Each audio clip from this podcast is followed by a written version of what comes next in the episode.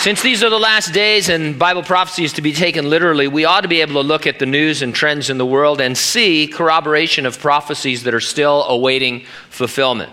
We read in the Bible that a prominent feature of the last days will be a Jewish temple rebuilt on the Temple Mount in Jerusalem. Daniel mentions it prominently in his prophecies, and the Lord Jesus Christ spoke of it uh, a couple of times, especially in the uh, Sermon on the Mount of Olives. While temple news may not seem all that exciting to us, it is one of the most significant prophetic trends that indicate uh, the times in which we live. Now, I discovered something I thought was interesting about the temple.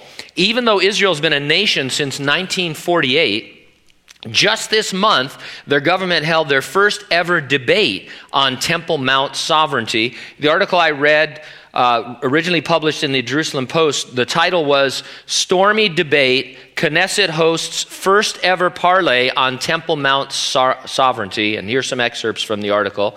It said, The state of Israel is pointless without the Temple Mount, Moshe Feiglin said at the first ever plenum discussion of Israeli sovereignty over the holy site on Tuesday. The debate came on the same day as the latest in a series of rioting on the Mount in the past month by Arabs who object to any Jewish presence on the holy site.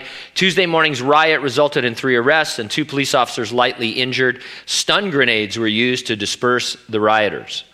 Arab news sources reported, and I quote Knesset debate Tuesday on Israeli sovereignty over the Temple Mount set off intense criticism in the Arab world, including in countries with which Israel has signed peace treaties. In fact, there was a kind of a defamation uh, ad campaign.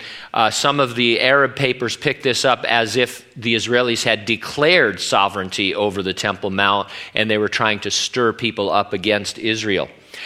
Uh, meanwhile, the Temple Institute in Israel is holding its fifth annual Temple Mount Awareness Day. It's coming up on March 30th of this year.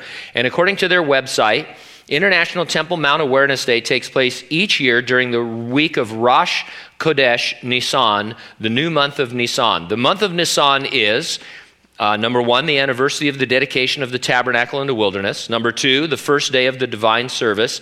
And number three, the day on which fire descended from heaven onto the altar, and the first day in which the Shekinah divine presence rested in the tabernacle.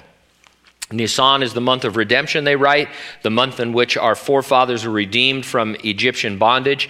But the month is called so, not only because of the upcoming festival of Passover and our ancestors' passage from slavery to freedom, tradition teaches that in the future as well, the great and final redemption will take place uh, in that month. International Temple Mount Awareness Day seeks to celebrate the promise of the rebuilding of the Holy Temple in Jerusalem and the revolution in temple consciousness that is taking place in Israel. The event also draws attention to the situation on the Temple Mount, the holiest place on earth, where non Muslims are not permitted to pray and where a campaign is being waged daily to destroy all remnants of the Holy Temple and to deny that the Jewish temple ever existed. And so all of this is going on just as you would expect, uh, since the Bible is uh, predicting that there will be a temple in the last days. Now, I don't know if we will ever see the temple rebuilt. It is prominent in the Great Tribulation, and we know that we will not be here for any portion of that terrible time because uh, we're promised that Jesus is going to return imminently at any moment to resurrect the uh, dead believers in Christ of the church age and to rapture living believers. Uh, we're going to be changed in a moment, in the twinkling of an eye, and transported to heaven. So, unlikely that we will see the temple rebuilt. We could, but we certainly see the rumblings of it, the movement towards it. Even uh, non Orthodox Jews, uh, what you might even call non believing Jews, uh, are pushing for uh, Temple Mount sovereignty, and uh, now their government is starting to talk about it. So it's a very interesting development in the Middle East.